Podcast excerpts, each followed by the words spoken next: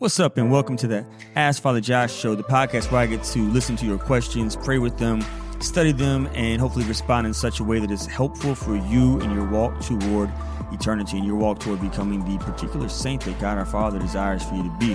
Um, if you're first time listener, shoot me an email with your feedback on today's show at askfatherjosh at ascensionpress.com. You can also rate us and review us on iTunes. That helps other people find out about the gift of the show. If it's a gift for you, it can potentially be a gift for them as well. You can hit me up with more questions, comments, and critiques um, at the same email as well so that we can continue to accompany each other toward Jesus. On today's show, we're going to talk about three very unique topics. We're going to talk about chapel veils uh, at Mass, the mantillas. What's up with that? Um, I know a lot of people wore them back in the day. Not too many people wear them now, but some do. Am I supposed to wear them? Am I not supposed to wear them? What's up with all that stuff? Uh, we're going to talk about the interior freedom that a disciple of Jesus Christ is invited to experience um, in our walk toward eternity. And we're also going to talk about, with regards to the sexual act, the difference between natural family planning and withdrawing. Um, withdrawals is the actual question. That's just a funny word, withdrawals. Try to say that fast three times. Withdrawals, withdrawals. Sounds kind of funny. All right, before we get to today's topics, I want to share with you a glory story. glory story this week just comes from my time I got to spend with Jesus recently. I went away to the Abbey. We all have our, our places that we like to go our sacred places, our near occasions of grace. For me, a near occasion of grace for me is St. Joseph's Seminary and Abbey College. That's where I was in seminary for four years. I absolutely love the monastery. I love the Abbey. Uh, I was able to go and pray there and spend some time with some holy people. And then I, I spent a lot of time just with the Lord in the in the woods, and I was walking throughout the woods, which I used to do all the time. When I was in seminary, I'd wake up early in the morning and I'd pray in the woods, and then I'd go and pray in adoration. And so uh, it was the evening, and I was walking throughout the woods and talking to the Lord and just really having a great time with Jesus, like one on one, away from the world. And it started getting dark. And so I was like, all right, you know, I should probably head back because when I was in seminary, there were so many times I, I got lost. I'm very much directionally challenged. To this day, I'm still directionally challenged. I get lost all the time. I need a GPS when I drive. I even get lost with the GPS sometimes. And so there were times in seminary where I would wander off in the woods and I would miss evening prayer. I would miss the liturgy of the hours, uh, uh, our time of communion prayer with the, the monks because I would be lost in the woods and it would take me for, forever to get back. And so I recognize the sun's going down. I should probably start heading back to the monastery because there's a chance that I might get lost. And as I was walking back, I started hearing something in the woods, and there was all these noises, and I was thinking, "Oh man, like what if this is like some kind of big animal that might attack me and kill me?" And I don't want to die this way, Jesus, right? I, would rather die another way. I mean, your will be done, but I'd rather be. And it could have been squirrels. It could have legit been birds and squirrels up in the woods. I don't know what it was, but it was a noise. And I was like, oh man, Jesus, I'm not trying to die this way. And so I started walking extra fast and slightly running. Um, and I started praying the the Psalm 23, and the Lord is my shepherd. And uh, and then I said, Jesus, I just really want to drink. I said, if, if I die today, please just spare me long enough to get a drink, and then you can take me tonight. I'm, I'm in a state of grace. I've been to confession, but there's a part of me I just wanted to taste taste alcohol on my lips, um, and uh, which is good, right? Because God's first miracle, Jesus' first miracle, is He turned water into wine. And uh, St. Francis of Assisi, right before he died, he asked for chocolate. And so chocolate and alcohol are pretty much the same thing, right? And uh, and so I said, Jesus, please just let me get some alcohol on my tongue before I die. And and I, I, I survived. I survived. Clearly, as I'm recording this podcast, it's it's an indication that I am a survivor. And uh, so that night, uh, the Lord granted me my life. And so I went and, and I got a drink and it was awesome. And so I was just grateful to not only spend a day in prayer and in the sacraments and in direction and um, and also just in the woods with the Lord and the scriptures and nature. But I was also very grateful that Jesus gave me the freedom to go and have a, a nice cocktail at the end of the night before I went to bed because it was it was nice. Uh, it was nice. Sometimes the Lord's like, you know, just go get some wine right now or something like that. I'm like, you're, a good God. You're a good, good Father. Uh, so that's my glory story is that God spared me in the woods, and uh, and he and I enjoyed uh, further conversation at a restaurant later that evening. So, following up from previous episodes, we got some feedback. First feedback comes in from Renee. Renee says, "Hi, Father Josh. I saw this article on Facebook today." It mentioned your parish, Holy Rosary, and its great ministry to others. I was so excited when I saw the article about the Full of Grace Cafe um, that said every diocese could use a pro life ministry like this one. Maybe this could count as a glory story. Yeah, yeah, it definitely. It's so beautiful. I was so grateful that they did the article promoting the cafe and all the beautiful work that the people in my parish are doing to to build the kingdom of God and to bring people to Jesus Christ and experience the love of Christ. I keep you in my prayers. And I thank you for this podcast. I love when you mention songs by Audrey Assad, such as I Shall Not Want, and I Shall Not Want. I shall not want. When I taste your goodness, yo, I, I shall not want. Oh. Have you heard the song "Known" from House, the House You're Building album? Yeah, uh, so I have. That's the first CD that I think Audrey Assad dropped a number of years ago, back in 2009 or 10, and I have that CD and I've listened to every single song on that CD. However, I am not familiar with it off the top of my dome. Uh, she says, "Known" is it based off Psalm 139, my favorite song. Uh, I'm a total fangirl of Audrey's while trying to be careful of not committing idolatry. Praise God, because I don't want you to go to hell. Uh, take care and prayers for you. Thank you so much, Renee, for your prayers. Keep praying for me and for Audrey, who is uh, has this great gift of of music and praise, and uh, and pray for the people who come to receive our services at the Full of Grace Cafe. Also, we have some feedback from Ryan. Ryan says, Father Josh, thank you so much for your reply to my question about European images of God's family. I appreciate the response and I appreciate you doing a Black History Month show. Hopefully, you will do one every year. I thought the explanation of how it must feel for Black people to visit a white church was very good and hopefully will foster some empathy with your listeners. As for your response, I appreciate that you mentioned God appearing to people as their own ethnicity in visions and apparitions. I never considered this and appreciate that it gives a historical lens behind the white images. I have a very good friend of mine who is a Christian, but has largely drifted away in identifying as a Christian because his perception that Christianity in practice encourages an elevation of whiteness.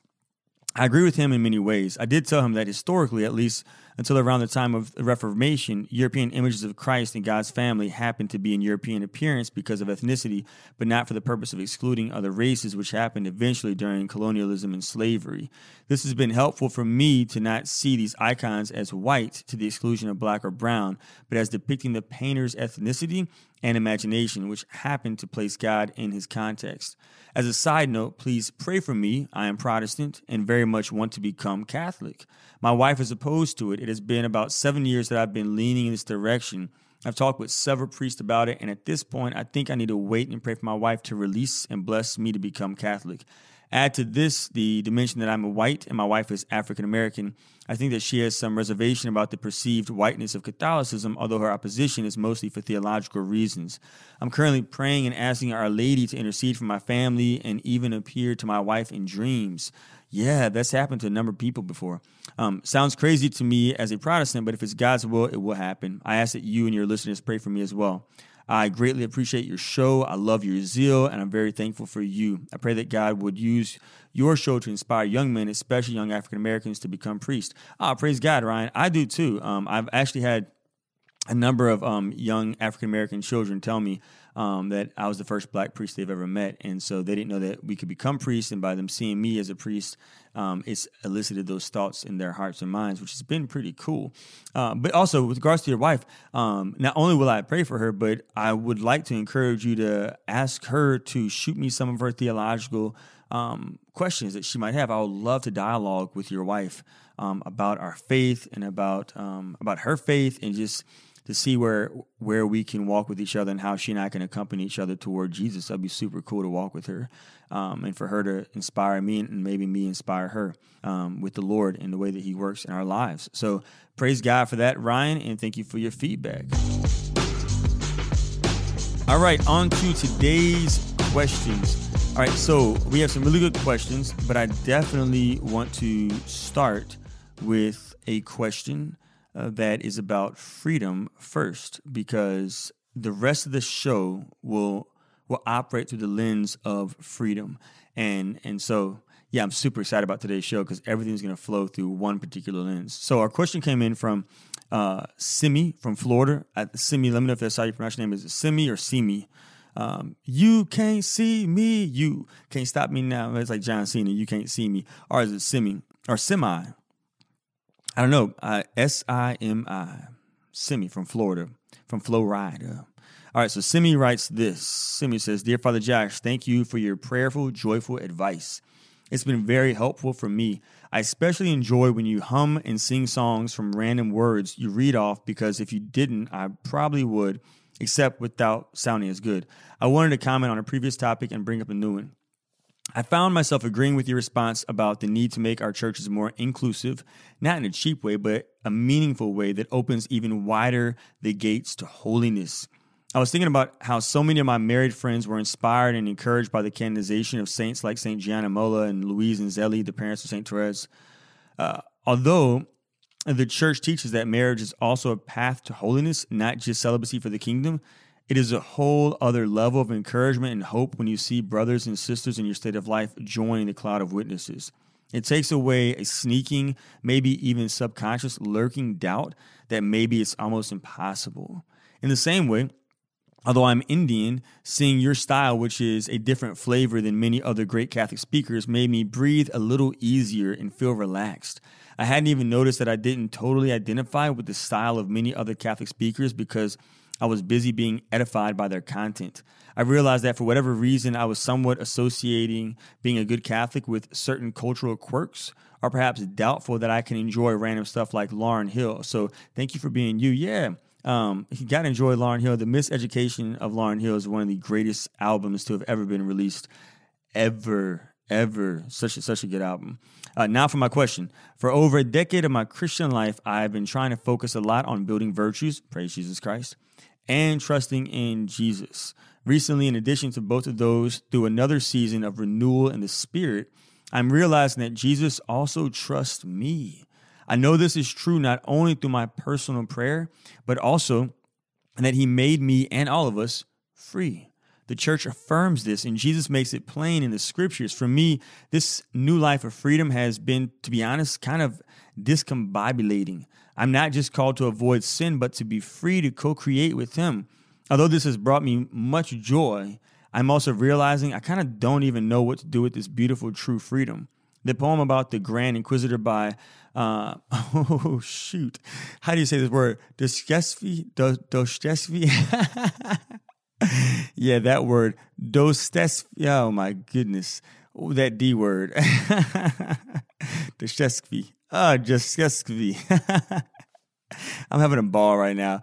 However you say that name has taken on a whole other meaning for me all of a sudden. I noticed that the introduction of your podcast respects your listeners' interior freedom, and you seem to have a generous amount yourself. So I thought I'll ask you could you share some insights on how to welcome our God given freedom to love, to rejoice, and to live deeply? Ah, oh, your question is probably one of my favorite questions now of this entire podcast because freedom has been like that is that's what I operate out of, right? Freedom. I remember years ago I was discerning um, living out a specific religious charism as a diocesan priest and the mother foundress for this particular community, the servants of the pierced hearts of Jesus and Mary in Miami, Florida, Florida. So you might want to holler at Mother Adela if you're in Miami.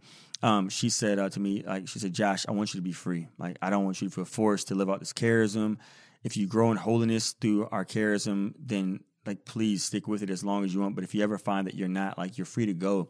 And it was the first time I felt free. I've always felt forced before that, and it just the joy that came from that freedom, right? Of of uh, oh, it's so good. So freedom is everything. Uh, there's a gospel song called "Oh Freedom." How does it sound? Here we go. Oh freedom, oh freedom over me. And I know there'll be a day, then something, something, something, singing, oh, oh, oh, freedom over me. Oh, oh, oh, freedom. I love that. Freedom. Freedom. Freedom. And doesn't, I think, I think Beyonce has a song called Freedom, huh? Freedom, freedom, I can't move. Freedom, where are you? Hey, hey, freedom, freedom, something, some, something, something, some. I can't something, something, some. Mmm, freedom. I'm working off of only one cup of coffee today, too. So imagine me with two. So here's what I would say, all right, because freedom is everything. So my friend Dr. Tom Neal, who is just, uh, he's like my my muse as far as just my, my spiritual life. Um, he uh, has spoken a lot about freedom and discernment and with regards to freedom and our walk toward eternity. And he has a lot of insight. So I'm going to share with you insights that I have received from him um, and through him from Dr. Peter Kreeft as well. Um, and so we're going to start with Dr. Peter um, Kreeft. He says this If God is one right choice in everything you do, then you can't draw any line. That means that God wants you to know which room to clean first, the kitchen or the bedroom, and which dish to pick up first, the plate or the saucer. You see, if you carry out this principle's logical implications, it shows itself to be ridiculous, unlivable, and certainly not the kind of life that God wants, the kind described in the Bible and the lives of the saints.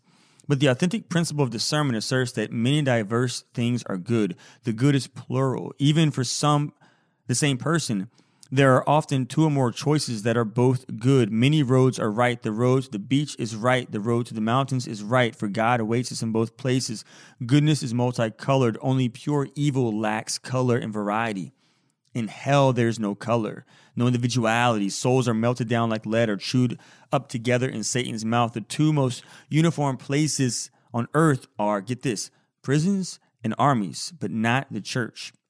So Dr. Neal teaches this. He says that God has a, a general will for us, which is absolutely clear and is absolutely binding on us always. That would include, for example, the moral teachings of the church. Don't cheat on your wife, give to the poor, forgive those who sin against you, use your gifts and service to others, etc., etc., etc. But within the parameters of God's general will, in what St. Bernard called the will of good pleasure, there's lots of room for play and for active and creative cooperation with Him, God, that contributes to and doesn't just exclude the unfolding of His will.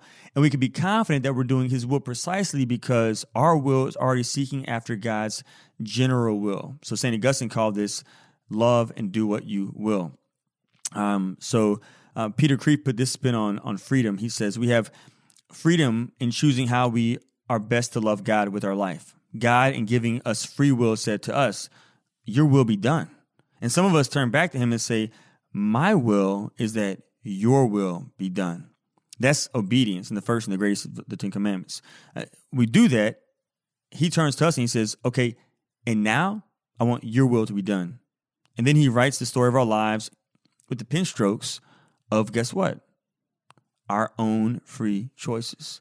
Uh, the spiritual director for, for Dr. Peter Kreeft, Father Anthony Manaccio um, quoted Mother Teresa, or this might be Dr. Tom Neal, um, at a crucial juncture in his own discernment. This is actually Dr. Tom Neal, not Peter Kreeft. I'm sorry.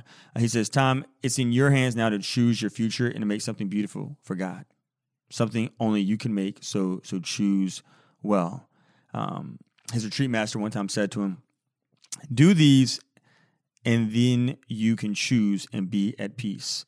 So this is what you need to do. Seek after purity of heart, mapping God's will, seeking to love God and neighbor, being faithful in the present moment to the details of your daily duties, anchors all faithfulness in future decisions, while being sloppy in the present sets you adrift. Remain obedient to church teachings, repent when you fail, use good judgment, seek counsel from wise people who will kick and not kiss your hiney. Beg for the grace to be docile to the movements of the Holy Spirit so that you can act in harmony. And then discerning would not be burdensome, mechanical, anxiety ridden, but it brings joy and peace. Dr. Peter Kreeft follows up with this. He says this um, In education, there are two extremes. You can be too modern, too experimental, too Dwayne, too structuralist. But you can also be too classical and too rigid. Students need initiative and creativity and originality too. God's law is short. He gave us, get this, 10 commandments, not 10,000 commandments. Why? Why not a more complete list of specifics? Because he wanted freedom. Freedom, freedom. God wants freedom and variety. That's why He created so many different persons, not just one, because He loves different personalities. He wants us to, to, to sing in harmony, but not in unison. Like discerning and doing God's will should be like married sex. As long as you stay within God's law, no adultery, no cruelty, no egotism, no unnatural acts, as for example, contraception, anything goes. Use your imagination. Is there only one way that God wants you to make love to your spouse? That's a silly question. Making love to your spouse is a great good and it's God's will. He wants you to decide to be tender or wild, moving or still, loud or quiet, so that your spouse knows it's you and not anyone else, not some book deciding. Whoa. Is that not awesome? So that's what freedom is all about, right? Freedom. I, Thomas Merton, he he gave us this last piece of wisdom that I'll close with, with regards to like discernment and how do we know we're doing right, we're choosing right with our freedom. It's this beautiful prayer. He said, "My Lord and my God, I have no idea where I'm going. I did not see the road ahead of me. I cannot know for certain where it will end, nor do I really know myself. And the fact that I think I'm following your will does not mean that I'm actually doing so. But I believe that the desire to please you does in fact please you. And I hope I have that desire in all that I'm doing. I hope that I would never do anything apart from that desire. And I know that if I do this, you will lead me by the right road, though I may know nothing about it. Therefore, I will trust you always, though I may seem to be lost and in the shadow of death. I will not fear, for you are ever with me, and you will never lead me to face my perils alone. Praise God, right? God just wants us to follow his commandments and then be free to be me, be free to be you. We're all called to be saints, but every saint looks different. So look at your personality, look at your likes, pay attention to your desires, and do them insofar as they are in accordance with his law, as in they follow loving God and loving our neighbor. Go for it, right? Um, we don't all have to look alike, but I think if we can like operate out of that kind of freedom right there, then we could change the world. Because see, a lot of people want every saint to look alike. That's why some people, like legit, like some people don't like my ministry. They're like, oh man, Father Josh is to whatever, or they might say um, Father Dwight Longenecker's to whatever, or Bishop Barron's to whatever, or Father, uh, who's that guy, the uh, the big exorcist dude, uh, Father uh, Ripperger, whatever. Like we're all different, right? We're all different. We're all trying to be saints. We're all trying to be holy. And some people say we're, you know, this person's to this, and it's like. Well, look, look, as long as all of us are living in a state of grace and all of us are trying to be obedient and faithful to God by loving Him and our neighbor, like we're gonna have different personalities and we're gonna have different gifts and we're gonna draw different people to the same God, Jesus. So, uh, yeah. So be you, be you, so that you can, in your own unique way, be the disciple you're called to be and draw other people who I can't ever reach because I'm not you and who someone else can't ever reach. So follow your passions and just make sure your passions and your desires are. Uh, in order, uh, in proper order of the law of God. So that's my advice to you.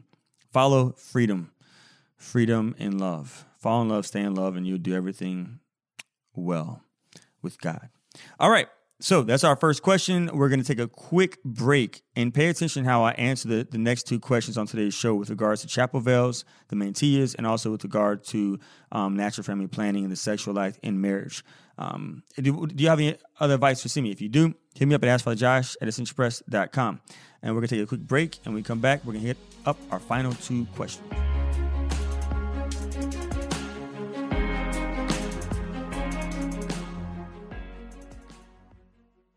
Every one of us is made in the image of God. We are unique, worthy of love, and called to greatness.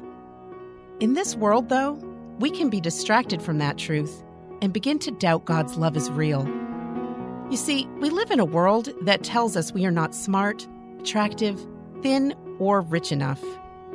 It is easy to focus on the ways we fall short of worldly perfection and forget that we are already made perfect we are already enough. I'm Danielle Bean, author of You Are Enough What Women of the Bible Teach You About Your Mission and Worth. You Are Enough dives into the stories of women in the Bible so that you can fully see God's plan for your life. To order, visit ascensionpress.com or Amazon.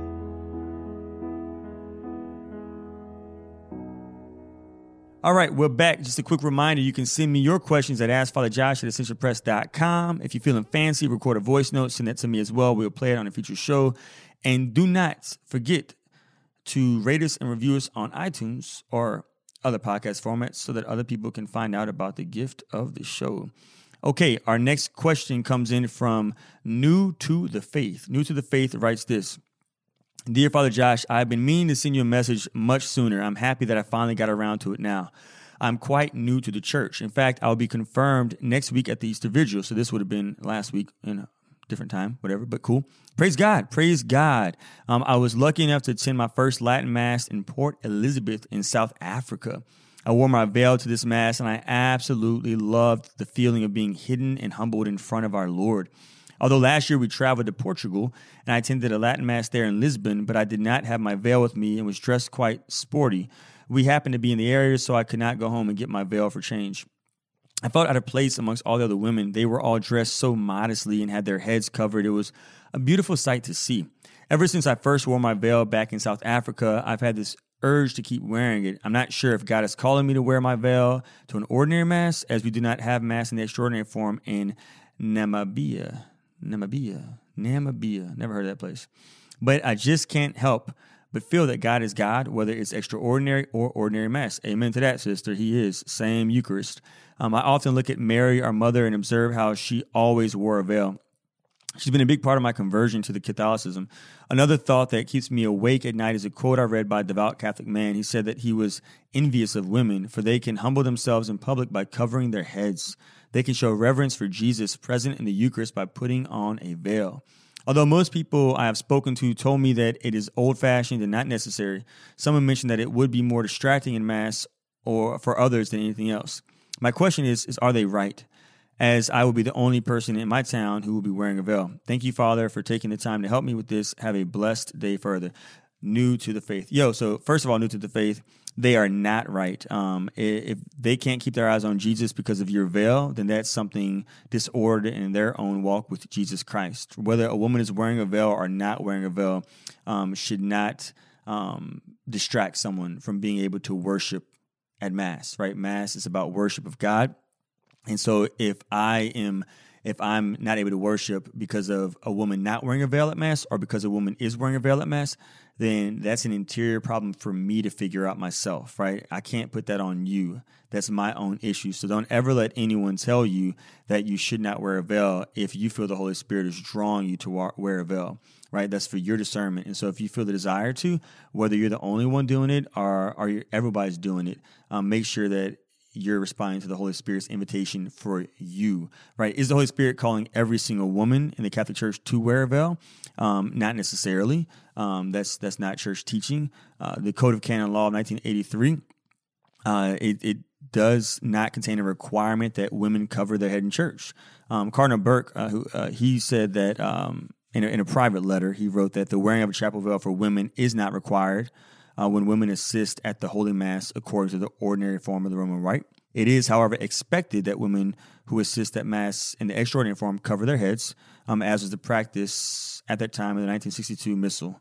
Um, however, it's not a sin if you don't, so you still have a choice, right? It's expected to, but it's suggested, but you don't have to, right?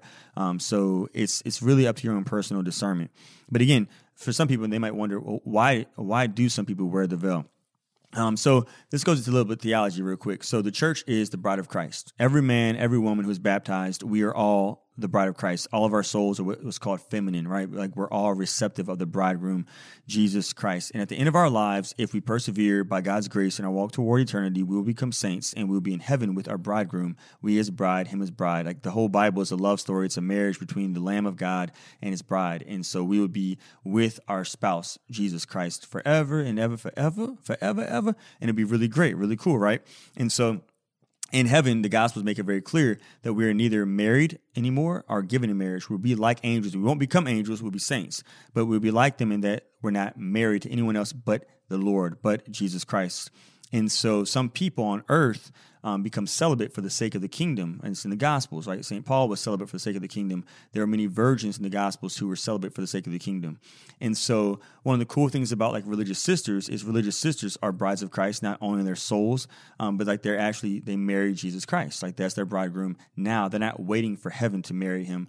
Um, they're saying, I want to marry Jesus Christ now. I've discerned this with my bishop, with my superiors, and I'm being called by Christ to be, to live this marriage now. Um, same thing as consecrated virgins. So, cool thing is that every time we see a nun, a bride of Christ, we are automatically pointed to think about God. They are what's called eschatological witnesses. and they point us to the wedding feast that all of us are called to hopefully experience if we persevere by God's grace.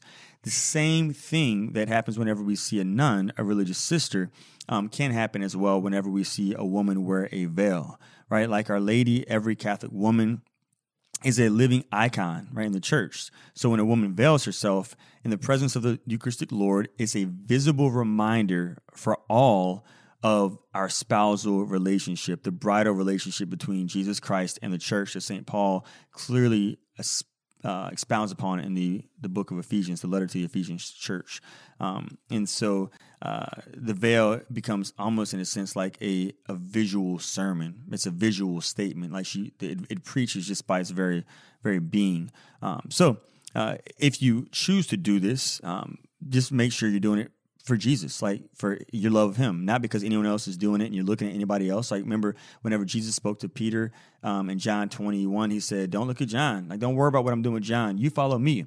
So if you feel called by God, don't worry about the Johns in your church. You're Peter and you follow him, right? Do it for love of Jesus, right? Do it out of your love for him. And don't think though that you're right because you're doing it and other people who aren't doing it are wrong. Or don't think people who wear it are wrong and you're you're right for not wearing it, right? Let's not be closed-minded people. I'm not saying that's how you feel. I'm just saying that's how some people act, right?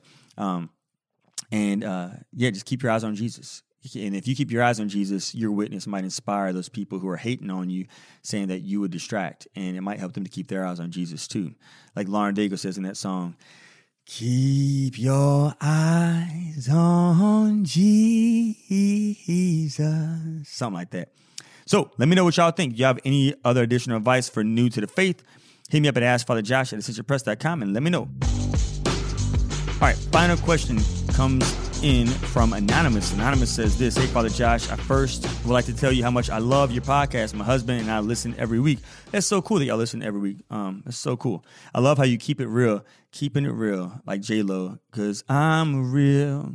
The way you talk, the way you walk, uh, and how you truly care. Uh, you are a blessing more than you know. Thank you so much, Anonymous. I'm writing to you in the hopes that you can explain something to me in a way that I can understand and accept. A bit of a backstory. Cradle Catholic, who was away from the church for many years, college through my early 30s. Getting married and having three beautiful kids brought me home to Jesus, and I'm now so excited to reconnect with my faith. I'm totally on board with pretty much everything the church teaches except one the church teaching on birth control. Here's the thing I just do not understand why things like the pill, condoms, etc. are wrong. My husband and I stopped using any form of artificial birth control about a year ago I started looking into NFP, but felt the classes were more geared toward newly married engaged couples. It was really overwhelming. My husband and I have been married 10 years, and he really doesn't see why the using the withdrawal method is wrong. Can you please explain to me uh, why that method of family planning is worse than NFP? Both are used to plan t- time pregnancies, both have the possibility of life. I'm turning 40 this year, yikes, and my husband just turned 50. We're not at a phase in our lives to be having more babies. We want to follow Mother Church, but the whole process of learning NFP is intimidating. Most of our peers are either on birth control or have had procedures done, such as vasectomies. Is the withdrawal method really so wrong? I feel we're united, we're connected, and the possibility of life is still there. Please explain to me this in a way I can understand. Thanks so much for all you do. We keep you in our prayers. Peace. Yeah, that is a great question. So, um, biblically speaking, like this is actually a, a serious sin, withdrawing um, withdrawals with yeah, with just such a funny word withdrawals. Like like you got dirty draws. Withdrawals. Withdrawal withdrawing from the sexual act is wrong. Pulling out is wrong because in the Old Testament when Onan did that he spilled a seed on the floor and and the ground and he he he died um, because he abused the the act, the sexual act. The sexual act is for two reasons: for babies and for bonding. And there might come a moment in your pregnant in your life whenever you can no longer have babies for whatever reason. Um, it, then sexual act is still called for bonding and for bringing about just a new life within your, your relationship with your husband and your spouse. Um, and the spiritual shows that you're called to foster as well. Um, through your marriage. However, whenever we, we withdraw um, from the two becoming one flesh, especially with the the option of the semen connecting with the the egg. Um, the, the the danger is is your intention is like I'm definitely pulling out to show that I don't want life to happen. Whenever we have sex during the periods of fertility and infertility um, and natural family planning, um, at least we're giving like a greater option of if God wants a baby to come, even though this is an infertile time, like there's still an option for the Holy Spirit to really go do some work here. But whenever one pulls out of the sexual act and and releases the semen anywhere else that is not um, in the in the sexual act in the body of the woman, um, there's there's a a clear choice saying like I don't want that that part of your body. Like, I, like I'm not loving your fertility right now. I love everything else I love the pleasure I get from you, but I don't love your fertility. It's, it's almost as if um, you ate a meal for pleasure and then you threw it up after. So it's like um, I, I, don't want the fruit of eating the meal. And so when we pull out of the sexual act, that's essentially what we're we're saying with our bodies is is I, I really am not open. Whereas in NFP, even if you're having sex during a time where you're not likely to have a baby, at least there's a chance that if God willed it, if God wanted it, you're still saying, God, I'm I'm surrendering this to you with clarity. Um, yeah, I, I get it. NFP is it can be difficult. I mean, I don't get it because I don't do it myself because I'm a priest. I'm celibate, but I walk with couples who do it. And um, and this is just part of like this is the reality of marriage. It's like all right, like this is a sacrifice that we're gonna make, but we're gonna be open. Like if if God wants to give you another child at 15, at 40, and then trust that He will give you the grace to to to be good holy parents to that child, and that child might become a great saint, and that child might help other people get to heaven. Um, and if He doesn't want you to have any more kids at 15, at 40, or 40 plus, trust me, like you're going to use NFP and you're not going to get pregnant because God's a part of this picture too. It takes three people um, to to form life: you, your husband, and God. And there's a greater chance for you to show God that you're open to life being formed whenever you use natural family planning, and whenever we don't use natural family planning, um, we're showing Him that that we're really not that open to that. Uh, but again, this is where freedom is involved what form of NFP do you want to use, right? There are so many different options. Some forms of NFP, I, am not going to say which ones because I don't want to, you know, knock anybody that, that doesn't, but some of them aren't the best, right? There are some that are really not that well. And there's others that are. I mean, so you can just check out all the different, there's sympto-thermal method, there's the Billings, there's the Creighton.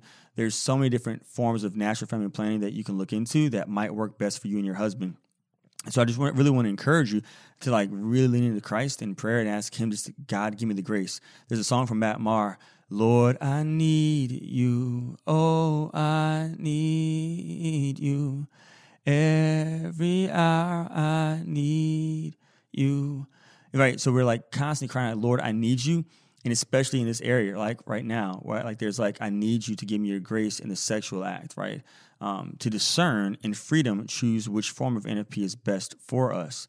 Um, and I need your grace to do it and to do it well because it's going to be hard. Um, but yeah, there's there's two two totally different actions that we're showing whenever we're withdrawing versus whenever we're staying in union um, and letting the Holy Spirit play His role in life happening in the future. So we're way past my normal time for the show, so I'm uh, I'm just to end with one universal point freedom. Freedom in Christ. Freedom in Christ brings joy. Freedom in Christ brings joy. As long as we follow the commands of the Lord, He wants us to be free, to be wild, to be fun, to be creative, to be quiet, to be ourselves. So be free and be the saint that God is calling you to be. Let's pray. In the name of the Father, and the Son, and the Holy Spirit. Amen. Lord, I thank you for creating each and every single one of us with our own unique personalities and our own unique desires and our charisms and our gifts and, and just the uniqueness of who we are as people. I thank you for the gifts that you've given to me that you have not given to other people that help me complement them in their walk. And I thank you for the gifts that you've given them that help them to purify me and to purge me and to, just to walk with me toward becoming a saint, Lord. Lord, bless us in our walk toward you. Help us to become radical disciples who really trust, who really trust, and who really surrender on a daily basis, minute by minute, hour by hour, day by day, week by week, and year by year in our lives, Lord. I know it's difficult for so many of us. I know it's difficult for myself at times to be a saint, to try to be a saint, but Lord, with your grace, anything is possible. Even a sinner like me could become a great saint one day. And so, Lord, I ask that you just pour forth your blessings of your Holy Spirit upon each one of us, every single person who listens to this podcast right now with our hands wide open. Give us your spirit. Give us a spirit to imitate Christ, to be radical, and to imitate Jesus Christ crucified so that we can experience the joy that comes with the resurrection. The joy of the resurrection. We trust in you, Jesus. We trust in you, Jesus. Jesus, we trust in you. Amen. In the name of the Father and of the Son and of the Holy Spirit. Amen. All right, y'all. I cannot wait to continue walking with you toward eternity. Next week, say some prayers for me. I'm going to be in Canada this week with Sister Miriam James and Heather and Michelle from the Abiding Together podcast. And, uh, and I look forward to sharing those graces with y'all when we get back. God bless.